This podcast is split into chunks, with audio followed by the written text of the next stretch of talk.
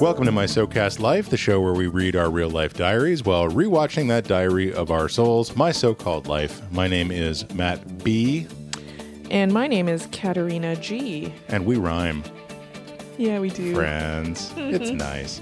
That was unintentional, but it, it really made everything so cool once we started doing the show.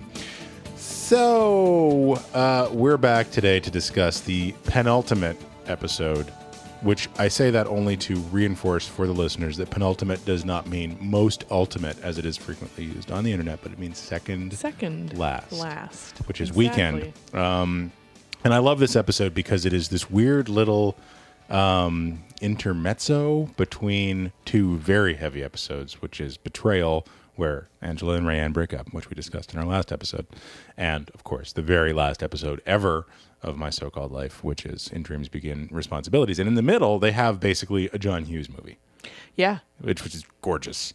It's wonderful. Yeah, I love this episode. It's so charming and and, and, and fun.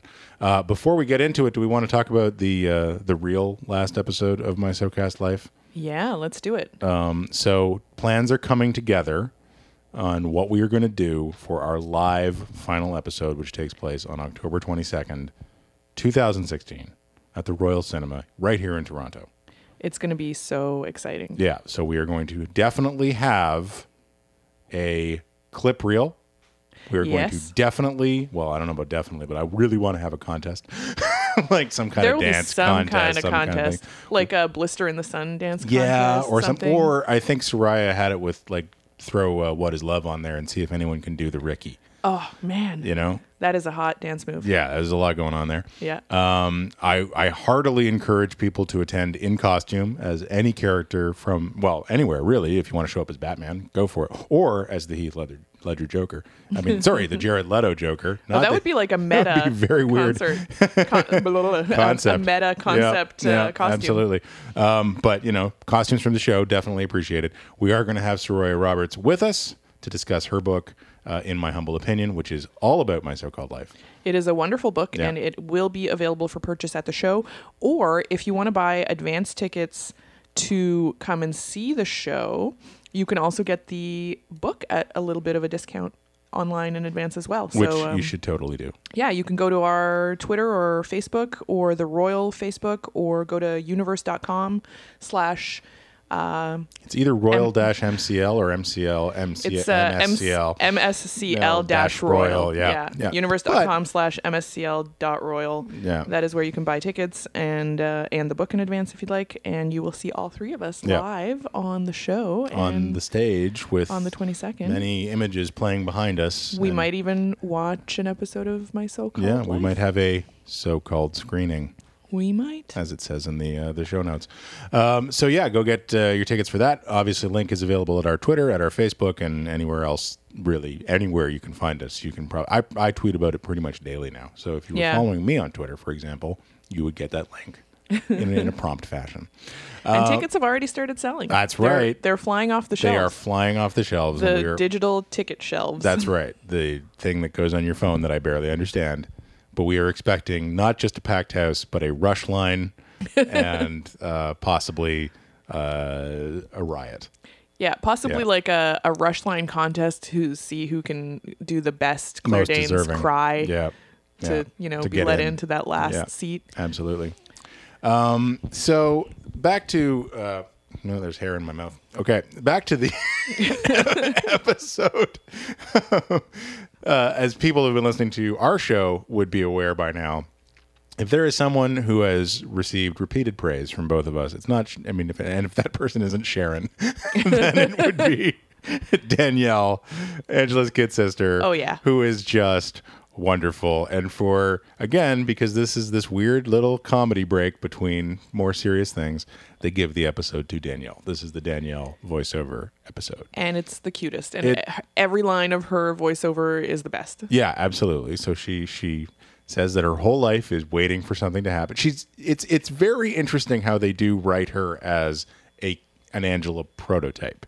you can see how this self-involvement and this kind of sense that life is supposed to be certain a certain way um, but it isn't yet how it could lead her four years down the line to dye her hair crimson glow and- Exactly. and and, and go nuts.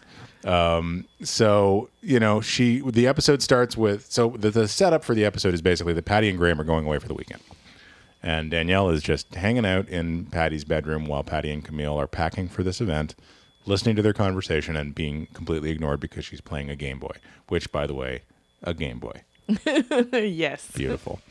um, and and so for reasons I don't Oh, and she even comments on the fact that you can eavesdrop on adult Yeah. conversations anytime you want by just pretending to be playing some stupid some game. some stupid game. Absolutely. And she talks about how she has the power to be invisible and then that her entire life is people kicking her out of different rooms. yeah. Which you know, it's it there there is like a meta level to this whole episode, which is that Danielle really is not a very significant character on this show. Like arguably she could be not there and the show as it as it has been would have progressed pretty much identically. She doesn't ever really drive the plot. She's always just basically a prop who's Yeah. in who's in the room to either say something funny, do something ridiculous like stand on her head while an argument is taking place or, you know, get kicked out of her room. I think the most Danielle time we ever got was Halloween where she dressed up like Angela essentially to be a, an avatar of Angela. Yeah. Right. So it's not like we get a lot of character for her in this episode, but I do like how the episode comments on the fact that she's heartily functional within the context of my so-called life and not really a person in the eyes of everybody else we spent all of this time with. Exactly. Yeah. So I will also mention that this episode is the beginning of my lifelong love affair with the actress named Laura Innes, who plays uh, Cheryl, the weirdo uh, Neil's girlfriend in this episode, and then went on, I think, like within a year, to take a very long-standing role on ER as uh, as Dr. Kerry Weaver. Uh, oh my god, yeah. yeah, and and is uh, the a different director hair, and a writer. Like, and, yeah, I didn't recognize her at all, but of course, yeah ER. she's she's when she i remember she's introduced at the very end of the second the second season premiere of er and i remember when she when she limped in because that character was on a cane on a cane. Yeah. um, I hooted with joy because I, I knew her from this episode, and I was so excited by the idea that that person was going to be was going to be an ongoing on that show. Um, so anyway, so they're going they're going away, and Camille is basically helping Patty get get get her her sexually adventurous self on, so giving her uh, suggestive clothing, and then proposes that she take some handcuffs with her. yep. Which Patty is adorably shocked by. Yeah, which is weird. Here's why I think this is weird. Patty in this whole episode is really weirdly um, shy about her own sexuality, even with Graham. Yeah, and even though she is the one who believes that they need to quote unquote reconnect, Yeah. which clearly uh, me, like means sexually, Yes. like more than any in any other way. Yeah, and I want I, do- I do wonder if that means that she, you know, the the, the Hallie Lowenthal thing is happening. Uh, we get the reference at the beginning of the episode to the fact that Graham was fixing Hallie Lowenthal's car instead of coming home in a prompt manner, mm-hmm. and I wonder if that thing in the wind has sort of spooked Patty into thinking I better you know step this up. But then I also look at it and be like, okay, these people have been together for like twenty years. They have uh, teenage children. You'd is she think- really going to be shy about like being in a negligee around him or Yeah. what have you? It or or would weird. she not know whether to bring the handcuffs? Yeah, you'd think you she would know? him and herself well enough to Yeah. be like, this will be funny, or uh, Graham's not going to go for this, or Yeah. or whatever. But to just be sort of like a blushing, Yeah. you know, young thing, it has a weird reaction. It's weird. You know, it doesn't quite fit in my my understanding of Patty as a whole, who we've kind of whether they admit it or not, we've seen in the uh, in the series prior, Patty is is the dom and Graham is the sub, and their relationship seems to work better when that's the case. yeah, when they both just embrace that. Yeah. So Totally. I don't know. It's it's but obviously it, it creates the the MacGuffin for the episode, which is that she leaves the uh, the handcuffs behind, Yes. which will be very significant. Um, so Ricky is uh, hanging out for the weekend because the girls will be alone, and that places him, as Rayanne says, squarely in the middle of the Rayanne Angela conflict, um, which is a shitty place for him to be. I think we can all understand. Yeah, I don't think he loves it. No, I wouldn't think so. And I mean, it would be so. We- Can you imagine if, like, so when I was in high school, as we've said many times, my I was, you know, there was, especially towards the end, there was this triangle of me and Sandy and Amanda, and it's like if Sandy and Amanda had broken up, which they never did. I've never even seen them fight, you know. Um, but if they had, it would have been like, well, what the fuck do I do now? Like, you know, like I can, I literally can't choose a side in this, nor can I be neutral because even by being neutral, they will interpret it as choosing a side. Like even by just hanging out at Angela's house for the the weekend, Yeah. Ricky will be uh, interpreted by Ryan as having betrayed him. Yeah, exactly. But if he did the opposite, it would have been like there's no move for him to make that. yeah, would have you been, can't win. You, it that's yeah. yeah, it's terrible. And and I mean, it's lovely that they're so. What are they playing? Like yay or nay? There's a Yeah. little game. They're like They're doing going through magazines and basically judging everything. Is that what the I- game I is? guess so. Is that I think that's the game. is that the idea? Um. Anyway, so uh. So that anyway, Angela's going to be left in charge, which Is a big responsibility. is responsibility. a big Patty says. responsibility. And apparently, at one time, she put Danielle in the dryer at Danielle's behest. I really laughed at that line Yeah, where it's- she was like, "She begged me to do it." yeah. oh, Danielle. Yeah. So in in the process of them, they're they're leaving late, but in the process of them leaving, Graham uh, mentions off the cuff that Hallie and Brad broke up. Yeah, and he mentions it in that typical sort of like I have something to hide way where he's like, "Oh, didn't I tell you?" Yeah. Which always is a sign that you did not in fact tell her and are trying to be casual about it. Yeah, and I not can't- quite succeeding. and I can never tell with Graham is it is it that he's genuine like okay, Graham as a man is clearly in multiple levels of self-denial. Yes. Right? Because he's obviously attracted to Hallie, and probably on some level he knows that he is attracted to her and that that is also dangerous for him. Yes. But I feel like he's stuck his head so deep in the sand sometimes that he's like convinced himself that it's not a problem. And so, as part of his reinforcement of that, he would do something like not mention to his wife that his business partner, who he is spending all of his time with, broke up with her fiance that Patty met. Yeah. You know, like Exactly. like that's not plausible, right? Except unless you're so busily trying to cover up your own reaction to something that you've actually kind of extended it out into the real world. Yeah. Once again, characters on my so-called life just sort of lying, but but with no hope in sight of getting away with it. You know, like how could you possibly have thought this wasn't going to come up? Exactly. You know, it's it's significant. Um, anyway, so Marla uh, is gone.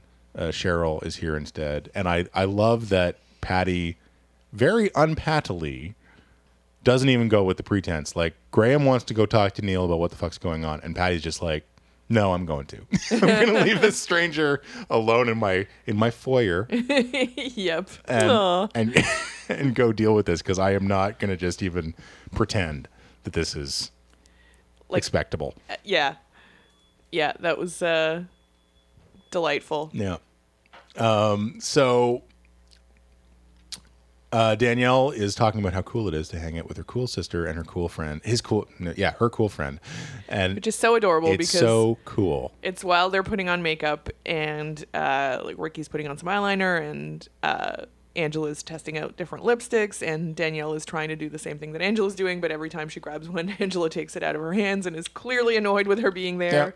But meanwhile, Danielle thinks it's pretty cool. Yeah. That they haven't kicked her out of the room yet, so Basically, de facto hanging out. yeah, like yeah, the, it's like very if much. I haven't been kicked out, that means we're hanging out right now, even if I'm being barely tolerated. yeah, and again, very much like Angela at the beginning of the series, where it's like being in the same place as somebody is the like- first step on the road to something being a real thing. It also kind of shows how simplistic Danielle's goals actually are.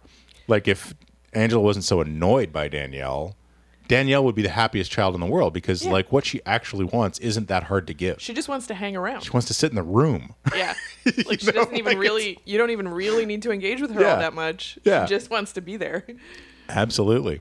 Um, so we we go to this bed and breakfast where it is wintry and and I guess they're in like the mountains in the Appalachian Mountains or something like that. I, I don't know geographically Pennsylvania well enough to know specifically Yeah, like I where don't. they are. Are there mountains in Pennsylvania? There are some, I- but I'm not- sure yeah. there's something. Yeah, and it is Anyway, is January. There's somewhere wintry where Yeah. there's skating and whatnot. Yeah, and they get down to business immediately, which is we're gonna. Graham is doing the sex weight, which I'm sure many of our male listeners, if we have any, would be familiar with. Which is the you know the lady's got to go to the bathroom to do something. I'm just gonna hang out in bed and pretend I'm not just about to have sex. And then she comes out in a very lovely green slip, Yeah. which she is too self-conscious about. Yeah, very because It's not even. It's not like some. It's not like she came out in like a vinyl bodysuit or like something made out of Yeah. like straps and bits of lace that looks like you know the cover of like a catalog for like you know a sex store like Mm-hmm. she looks she's wearing like a classy slip Yeah, and I guess it's not her usual style, but it's not over the top. Like it's not like a fishnet catsuit. Or Mm-hmm. No, something. yeah, like it's not. You know what I mean? Like it's not like she came out in pasties and like a, you know, panties made out of feathers. Like it's yeah, there's nothing that crazy about it. So the fact that she's so self conscious and sort of rushes under the covers is also a bit weird Yeah. because Patty perhaps seems at times a, a little awkward or a little not totally comfortable in her skin, but not to that extent. I felt like it was more and like when I was watching it, I was thinking, is she nervous because she's actually self conscious about how she looks in this outfit, or is she nervous because she's worried about her relationship with Graham?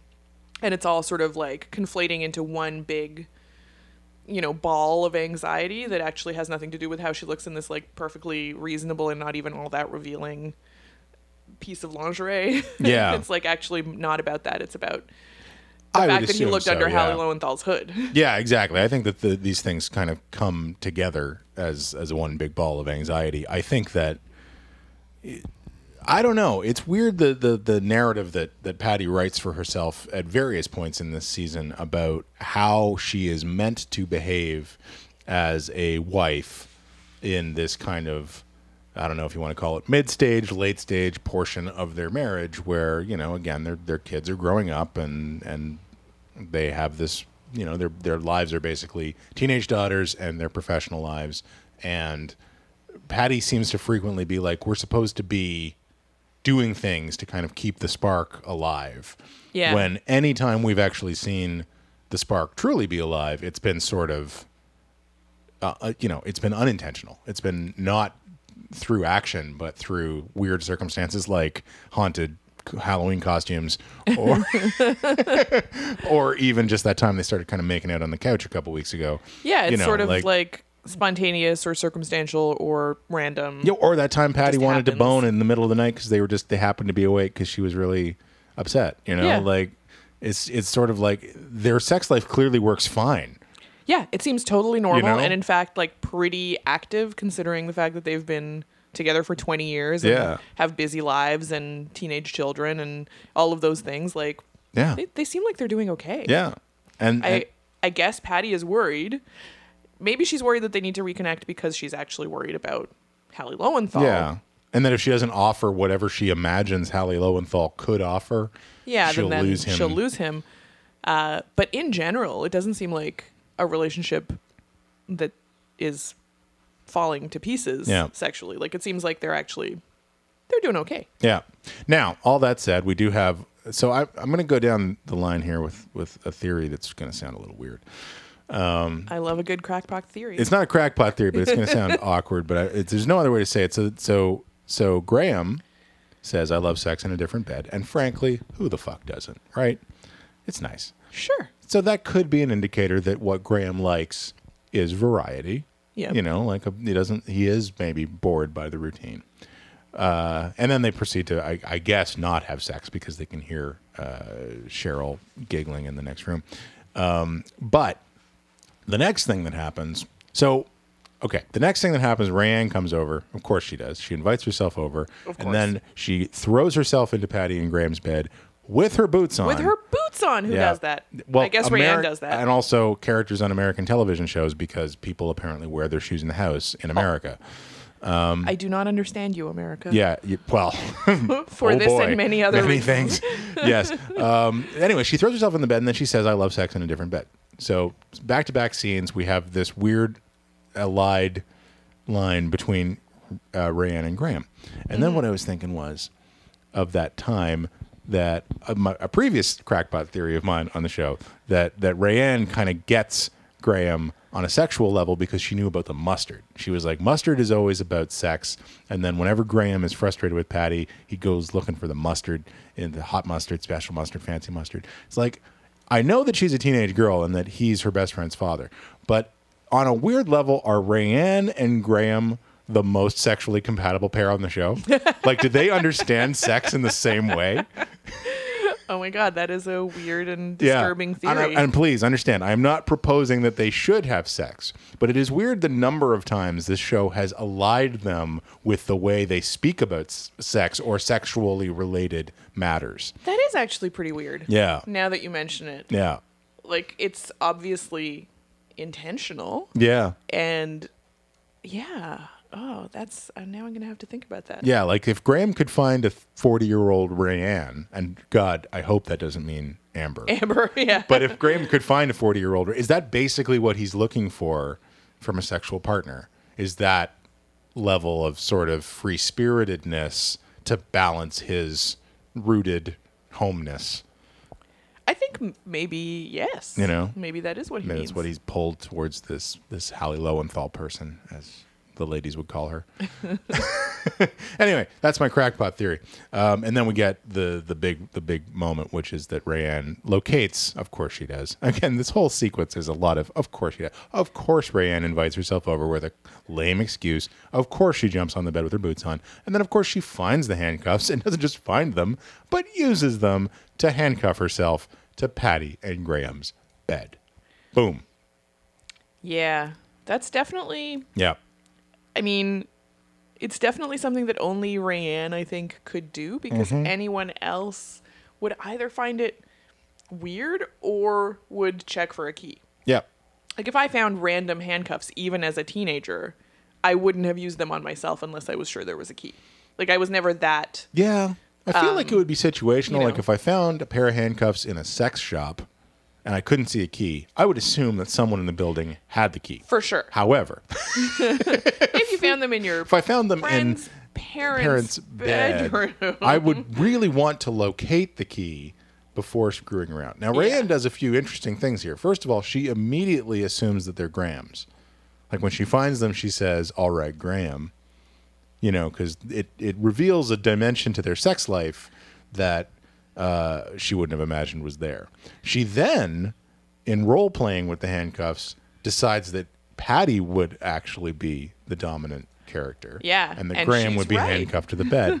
and and and she's right. Although we, weirdly, in this episode, she's wrong yeah, you know True. but like in general she's right you know again Rayanne very insightful about Mm. graham's sex life in ways that make me uh, uncomfortable and propose weird theories and now she's locked to a bed um, so back at the ranch or the bed and breakfast or whatever the hell this thing is is the guy from the bed and breakfast from twin peaks yeah. Okay, that's where he's from. I think so, Okay, yeah. cool. So Patty wants to go ice skating, Mm-hmm. and more importantly, she wants to plan the day. She wants to have a plan so that they can get maximum fun and activities out of their day, um, and and everyone else is aghast at this idea. The idea of planning. Graham is kind of he pass he does the passive aggressive agree where yeah he'll go along with what she says, but it, you know that's just not his his thing. Um, but then they figure out that there's no booze at the the, the place, at the bed and breakfast. and so they're going to go and that's red alert. they got to deal with the situation immediately, and it's so. When I was a kid, when I was a teenager, whenever the hell this show was on, um, I was very pro Patty in this situation where she's like, you know, do we really need alcohol To have a good to time. have a good time here? And the answer, as uh, I can assure you, as a forty-year-old, I'm forty now, by the way, um, is is no, you really don't, and and that's Yeah. ridiculous. I can also say, as a forty-year-old, I'm very well aware that Patty is being a moron in this situation because those three people would never go into that Saturday night without booze available. Yeah, like in principle, one does not need alcohol to have a good time. I Yeah. have had plenty of good times without getting drunk with groups of my friends, and that's just fine. But when you're stuck at a bed and breakfast with in an awkward situation with another couple where you were expecting one partner to show up and a total stranger showed up instead who you don't really click with probably a glass or two of wine is going to help everyone get along better Yeah. and it's going to be just a much more pleasant experience and there's no way that patty doesn't recognize that because really Mm-hmm. come on Yeah, exactly. Again, 40 year old woman. And I'm like, whether she recognizes that it'll improve the situation or not, she should have been in a, enough situations by now to know that you literally cannot argue with adults about whether or not there needs to be alcohol. like the minute someone says there needs to be alcohol, then there needs th- to be if you draw the line that says that there shouldn't, you're making a catastrophic strategic error. Like literally, no grown up I've ever. You know what the funniest thing is about people who do and don't drink, and I do a bit of both. Um, is whenever someone says they're not going to drink, the the default response is, uh, you know, you're no fun. You're, but the thing is, try to convince someone who is going to drink that they're not going to, and you will see the most anal retentive, absolutely stuck in their ways, not going to budge, not going to move person on earth. yeah You cannot convince someone who thinks wine is great that it is not great or that it is not necessary. yeah It can't be done. if someone is planning to have a drink Yeah. Boy Yeah. You will luck. see some no fun come out while you try to convince them otherwise. totally Yeah. Um, so yeah, like I said, Patty makes a, a strategic error here, which is basically she isolates herself from the group on purpose to kind of probably just because she's a little pissed off, right? Yeah. This whole thing is not going the way she wanted it to, and we all know how Patty behaves when things don't go the way she wants them to. Yeah. She gets very uh, stuck up about it. and now it's like now there has to be this like errand to find booze and Yeah. it's taking time away from whatever she had planned for the day skating and probably a bunch of other activities and mm-hmm. And it's now she makes a second strategic error, which is instead of just going with the flow and going with them to get the booze, which again, She decides to obviously you do that. Yeah, obviously. She decides to stay behind. And again, maybe she really did think it would only be like 45 minutes or an hour, and she, but no, she's trying to make a point about how she's not okay with this plan, so she stays behind. yeah. And then she spends the rest of the day waiting for them to come back, and again isolates herself further because she's missing the grand adventure of the ginger apple snap brandy or whatever the fuck it's called. yeah. I think patty should have just gone skating. Ooh, in terms of you know being herself and yeah like she was there. No. they didn't come back after an hour. They didn't come back after 90 minutes. She should have just been like all right yeah, i'm gonna do the activity that i had planned and i'll see you guys later yeah, and then she would have been probably still just as pissed off but maybe like in a slightly more like uh self-satisfied way Yeah. like she would have maybe felt better about the fact that she did the thing that she was planning to do even if she spent the whole time while skating kind of stewing over the fact that she was by herself Mm-hmm. Yeah. still would have been more fun than sitting around Yeah. in the bed and breakfast all yeah. day You do you, Patty. Exactly And here's a question. And maybe I misunderstand the use of the term. Maybe it applies in situations that I don't fully understand. Who the fuck goes spelunking in the middle of winter? Wouldn't that be horrible? it sounds terrible and potentially dangerous Yeah. Like it's snowing out there. It could be slippery. Yeah. Like that doesn't sound like fun at all. It Yeah. sounds cold and and miserable. Yeah. Like spelunking is cold and miserable in the hottest day of the summer. Exactly. I don't know Yeah. why. Anyway, maybe they just thought that the word sounded funny, so they went for it, and that's fine.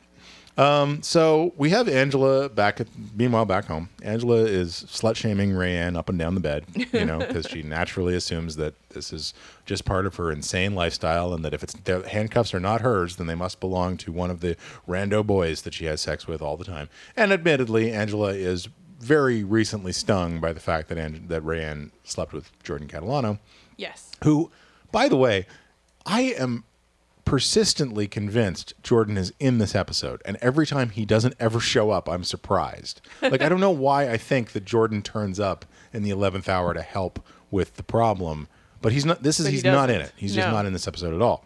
Um, but anyway, There's even like a completely random friend of Kyle's whose name I n- don't even know if we ever is it Craig? is it. I don't Something could like be that. anything. Yeah. Brad, Yeah. whatever. Whatever. No, Brad's the other guy. Yeah. Um, Brad's Hallie's guy. Yeah. Um, yeah, I I remembered while watching this episode that there was a pair of handcuffs that floated around my friend group What? when we were in high school that uh, sat in my closet for a long time, and then they were with my friend Rupa for a long time, and once in a while she would wear them as an accessory, uh, uh, like attached to her belt loop of her jeans.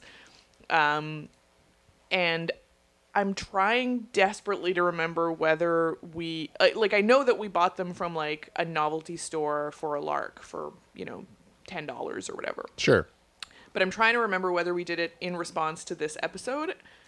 And I don't remember. I, I don't know where it falls in the timeline. I none of us ever used them for anything sexual, or none of us ever used them. Period. They just kind of hung around. They were just a thing that you they had. were just the thing that we had that floated around from person to person. wow.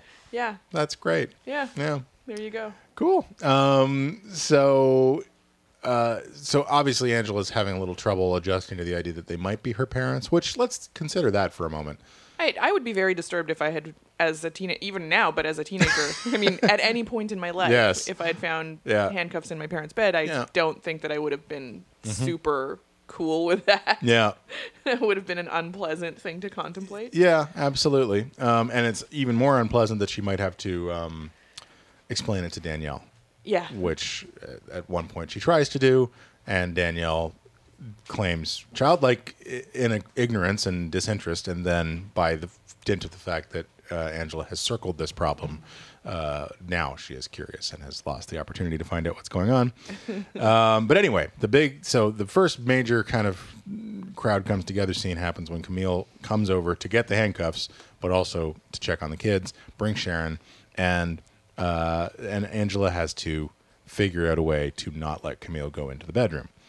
So she asks about justice,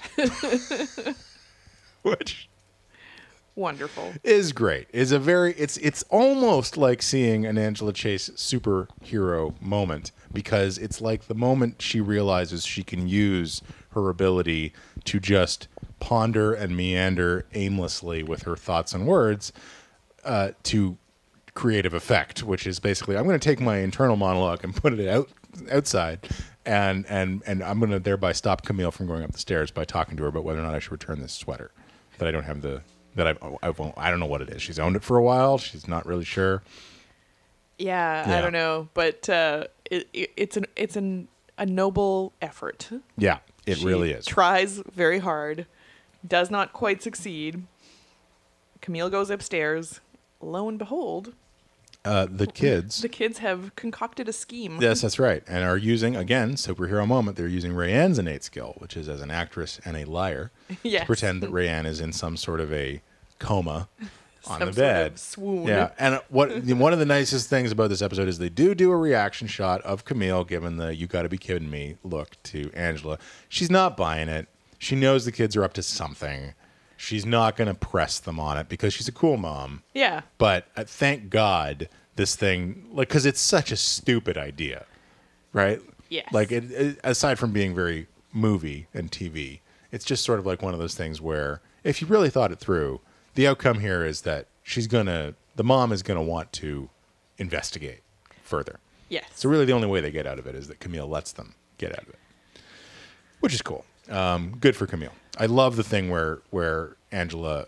I don't know if I understand why Angela bursts out laughing. Like I don't know why she finds it that funny that this is what's happening, but I do love that Rickie, who is now fully in go mode on this thing, pretends that she's joking. Yes. Goes and give her the Heimlich to further up the chaos in the in the in the moment here. yeah. Yeah. I feel like Angela's burst of laughter is like a pretty accurately teenage thing, like that hysterical laughter where like some something's happening that is sort of funny, but your reaction to it is totally Way over the top, and yeah. over the top, and and like you can't like deal.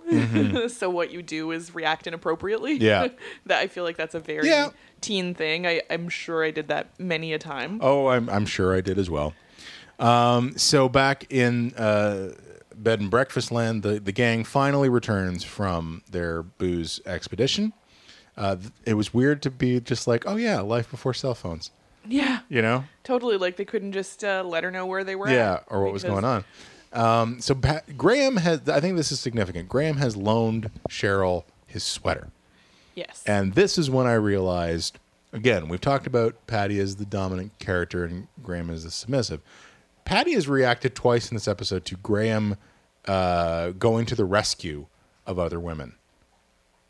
Patty also, based on her Rapunzel experience, I would argue, wants to be rescued by Graham. yeah. This is the this is the paradox basically with Patty, which is that she does want to be in control and she is the the dominant character, and yet she's yearning to not be that and be treated submissively by her husband. She wants basically Graham to man up, for want of a better, to her, not Yeah. just to other people. Graham finds it a lot easier to be uh, masculine, traditionally masculine, with other women because Yeah. she is so dominant at home. exactly. So is that the core of their problem? could be.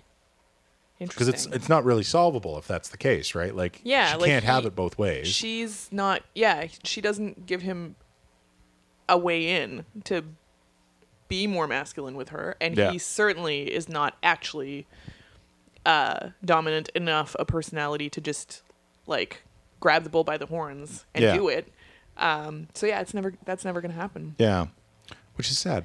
it is Um, so Rayanne, But it is also like that.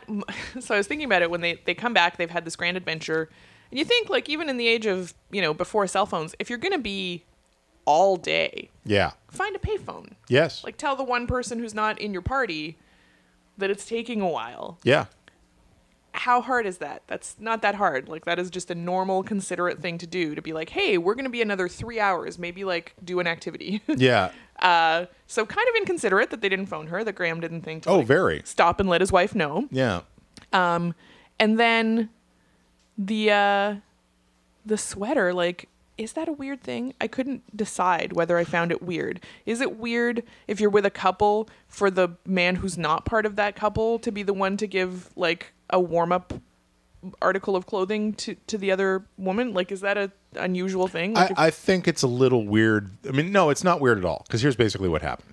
Neil is a selfish, immature jacktard. And True. he wasn't giving warming clothes to his uh, partner for the weekend. And Graham, because he's Graham, was like, well, if my idiot younger brother isn't going to do this, I I'm will do, do this Yeah. because I'm not a monster. Right. basically. So no, I don't think it's I don't think it's weird at all.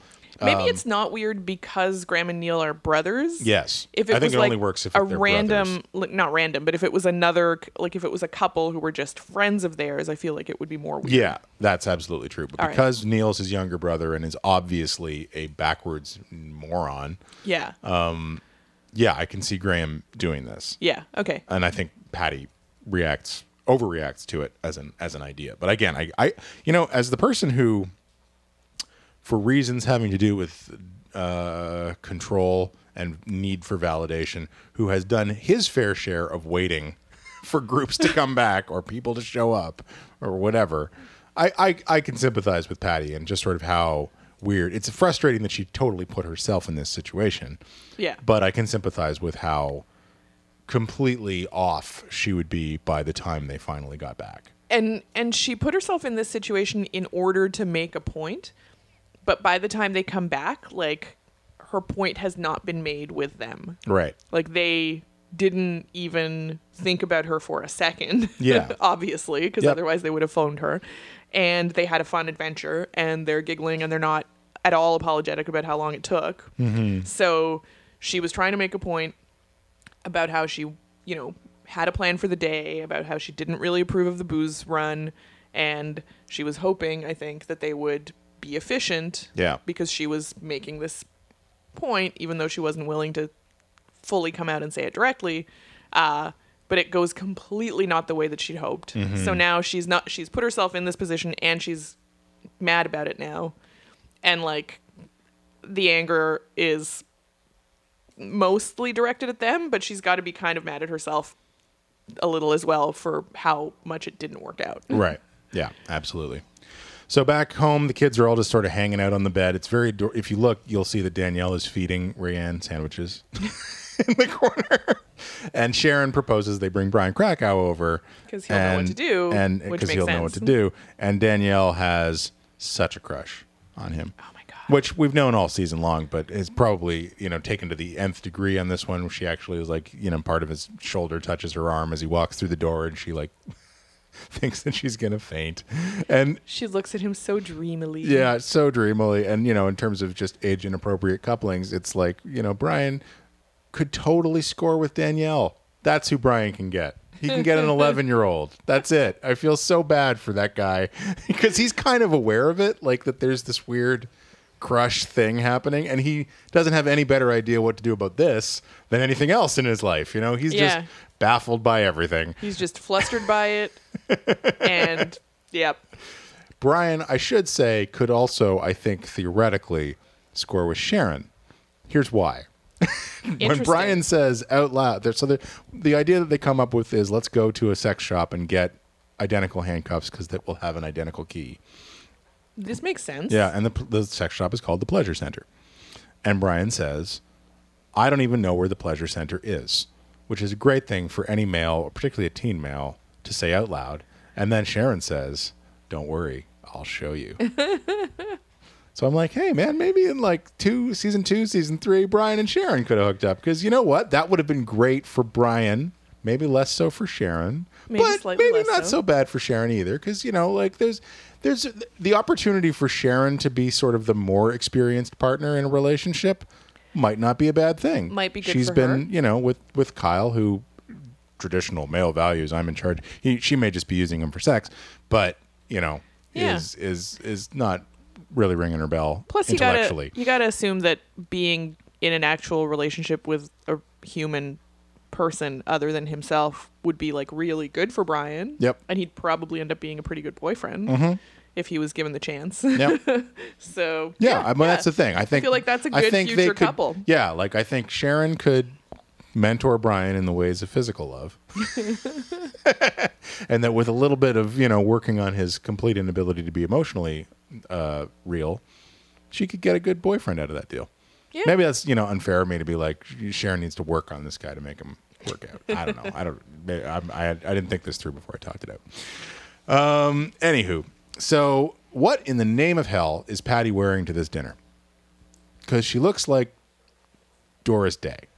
She's got like a frilly white blouse and a and like a I think it's like a like a plaid skirt or something like that. or- Yeah, basically, instead of the backless black dress that Camille was suggesting at the beginning of the Yeah. episode, which she clearly thought was a little bit too revealing and risque, she decided to go completely to the other end of the Yeah. spectrum and dress like some sort of 50s school marm on Yeah. Christmas vacation. Yeah, exactly. really. She looks like old photos of Barbara Bush. yeah. Yeah, which is terrible. Terrible thing for that to do. And and and uh, initially she will not drink at the dinner because she's still trying to reinforce this thing that and you know what? I I can see it. It's a small dining room.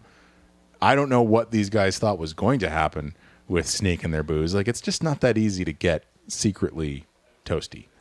Yeah. It, problems happen. It's true. but eventually I mean, she if if you really okay, I had two questions about them getting drunk. Yep. One was, did they really only buy the one Mickey of ginger brandy or whatever seems it like there were two.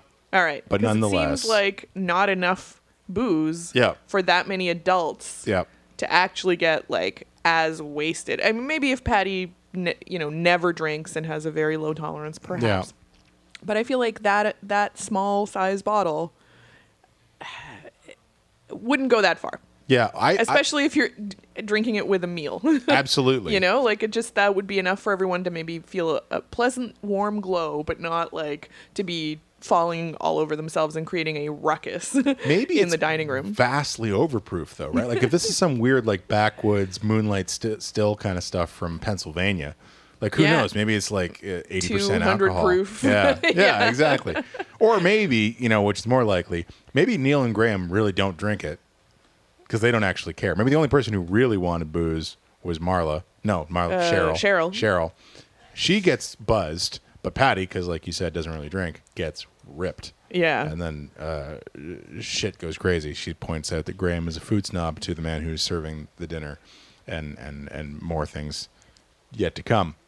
But meanwhile, back home, Sharon has run into Kyle around the corner from the pleasure center, which is a perfect metaphor for their relationship, by the way.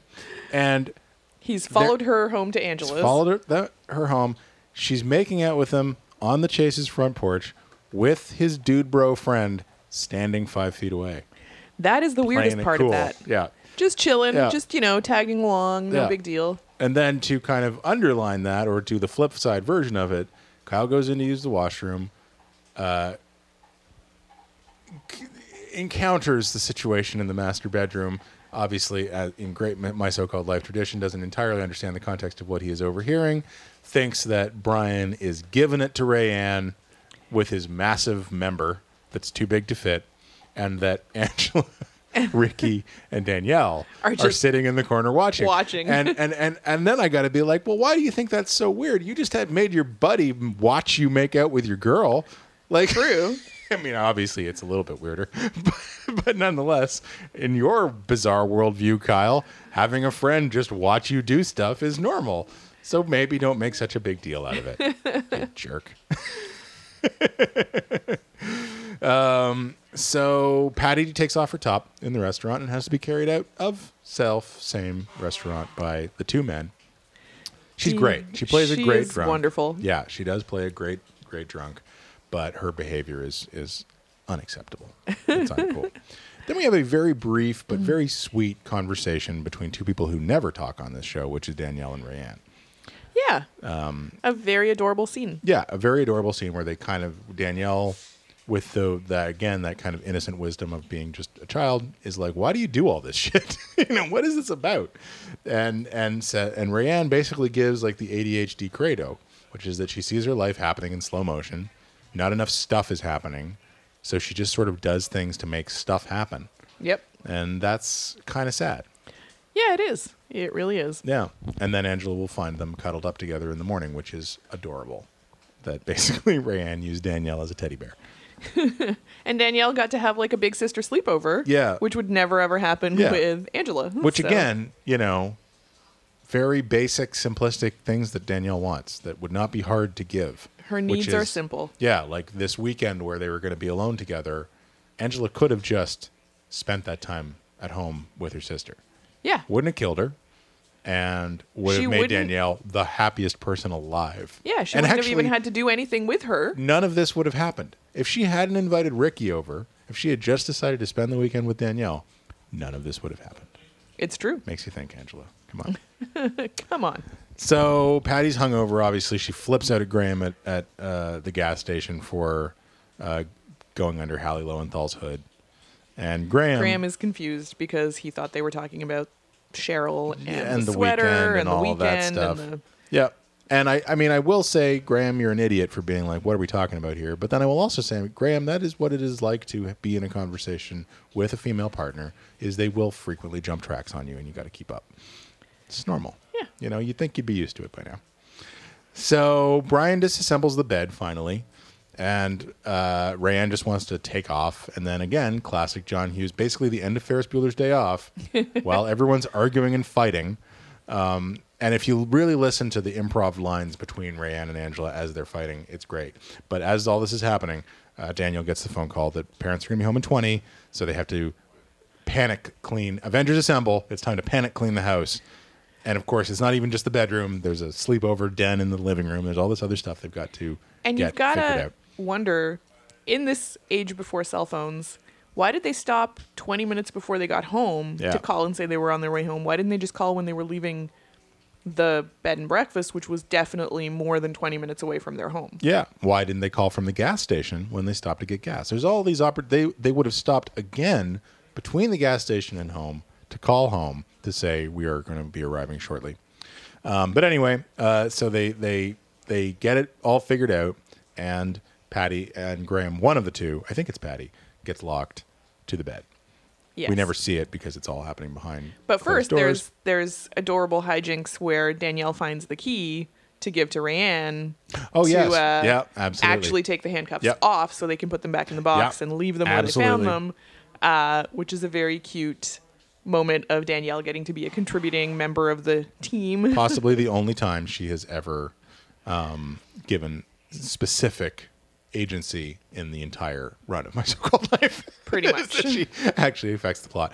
And then I love it whenever all the kids are leaving and they have these like goodbye moments at the door with Angela and Brian's like totally I don't know what the fuck I'm supposed to be doing right now. Like he just Yeah. sort of like, oh, okay, I guess I'm Until. Rickie, Bye. like, pushes him out of the way, basically. Exactly. Um, So so good.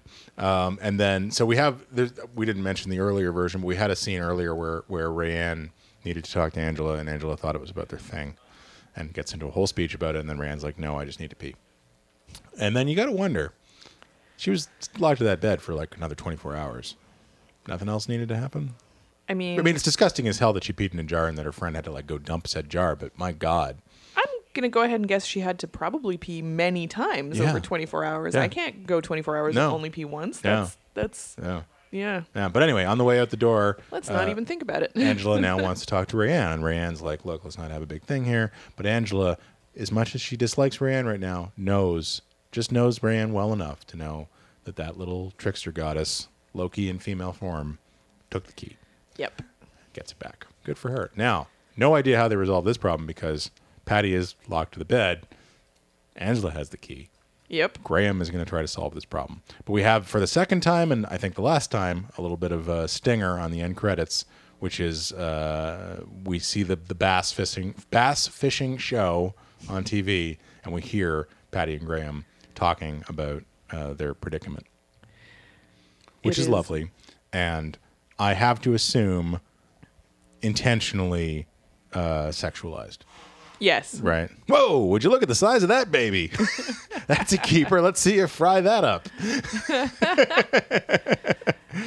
and then Adorable. And then we're we're out. So Uh, but uh, one of the best little wrap up moments uh, is when everyone leaves Yes. and Angela says it was the weekend from hell, Yeah. and Danielle's says, voiceover is best, best weekend of her life. of her life. Yeah.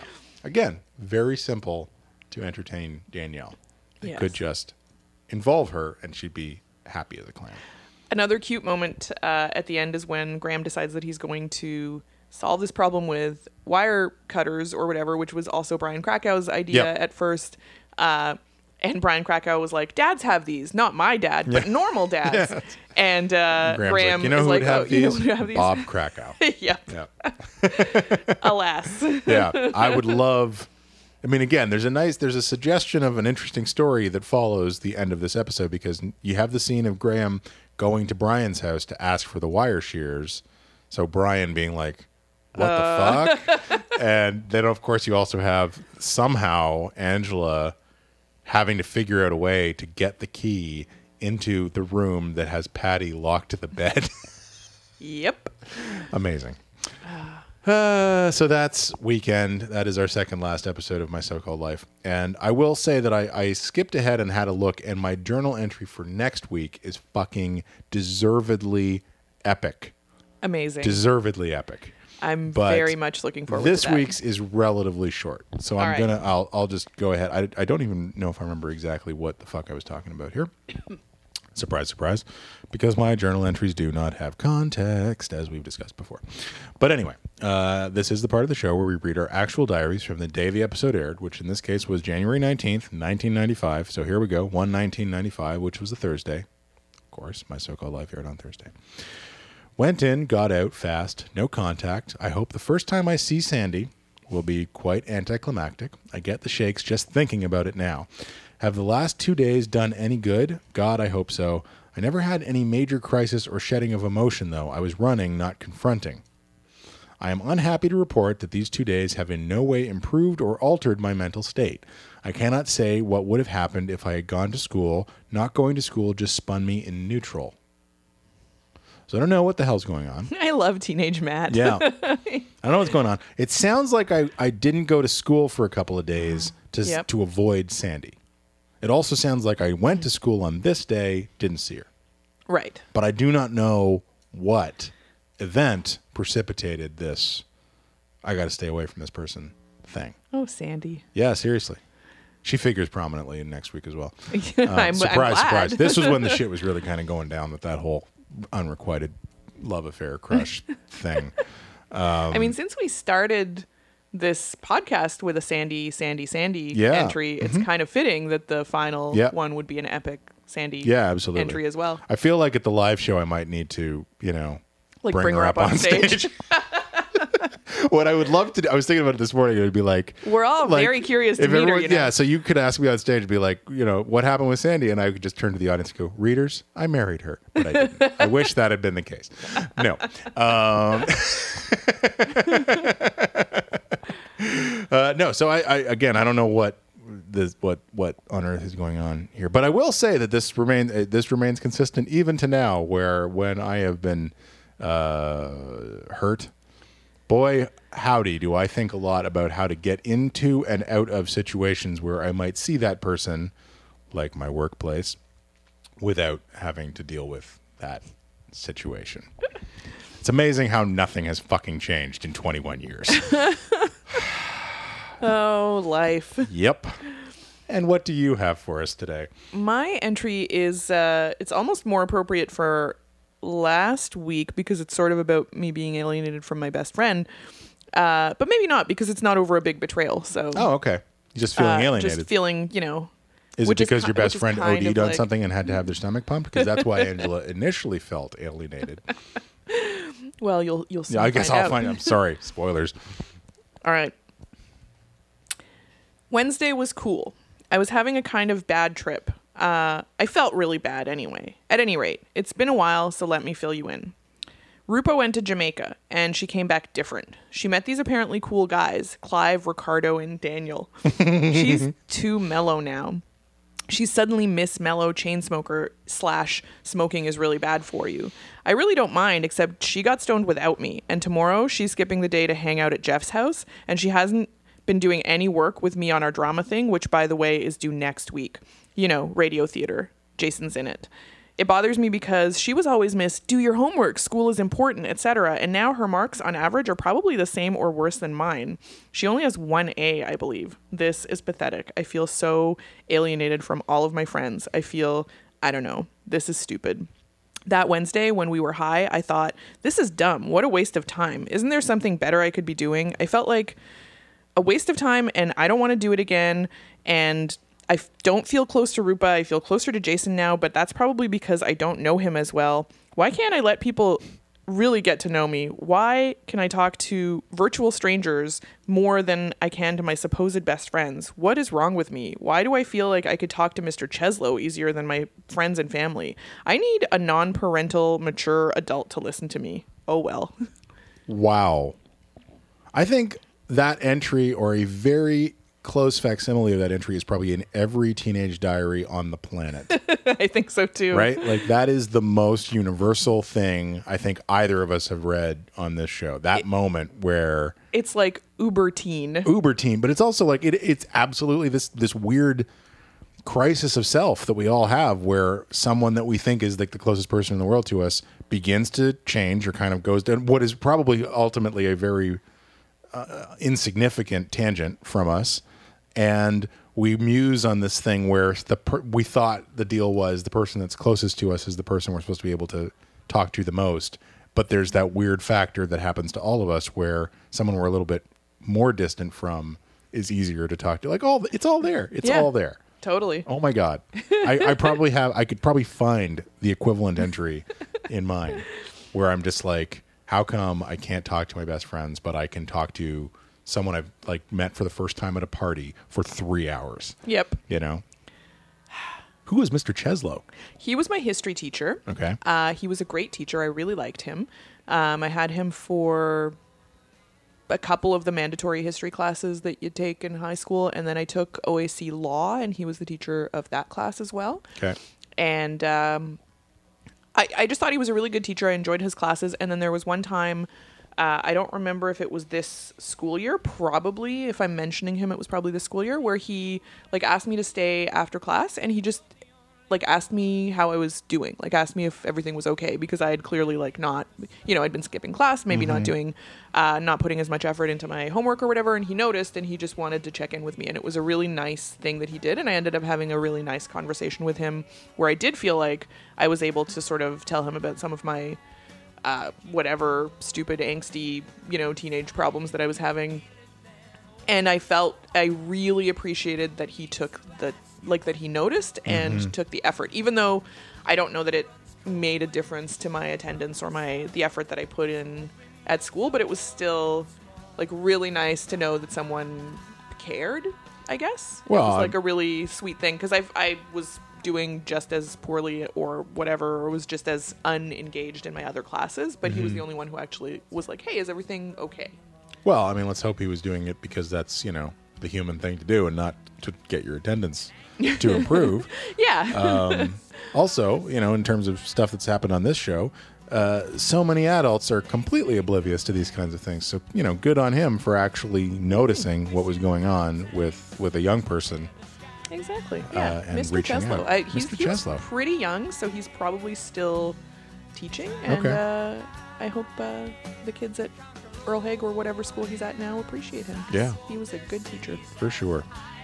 All right, that brings us to the end of our second last episode of My So Called Life, third last episode of this podcast. Because why? Because there's a live podcast that you want to go get tickets for. Live show. Live show, October 22nd.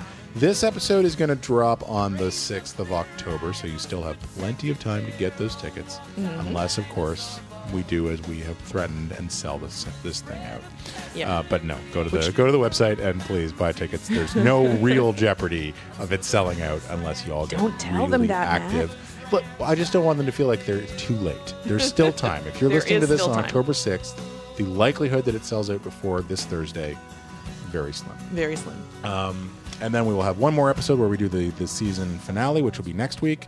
And then the live show on October 22nd, which of course we will post shortly thereafter Yep. for those who can't attend. And then uh, we will drop our mics, which will make a terrible noise. Like, I don't know if you've ever actually listened to a podcast where they drop mics, but that's not pleasant. So we'll warn you We might turn them off before, we drop do that. Um, but thank you very much for listening, everybody.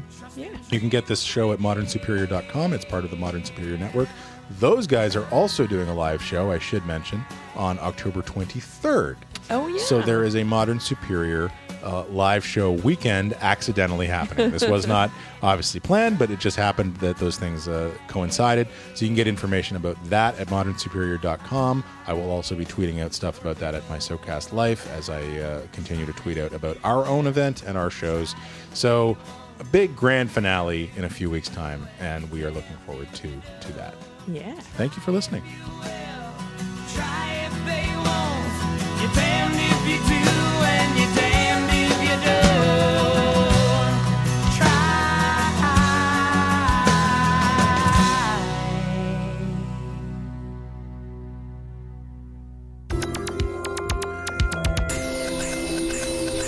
This has been a presentation of the Modern Superior Media Network.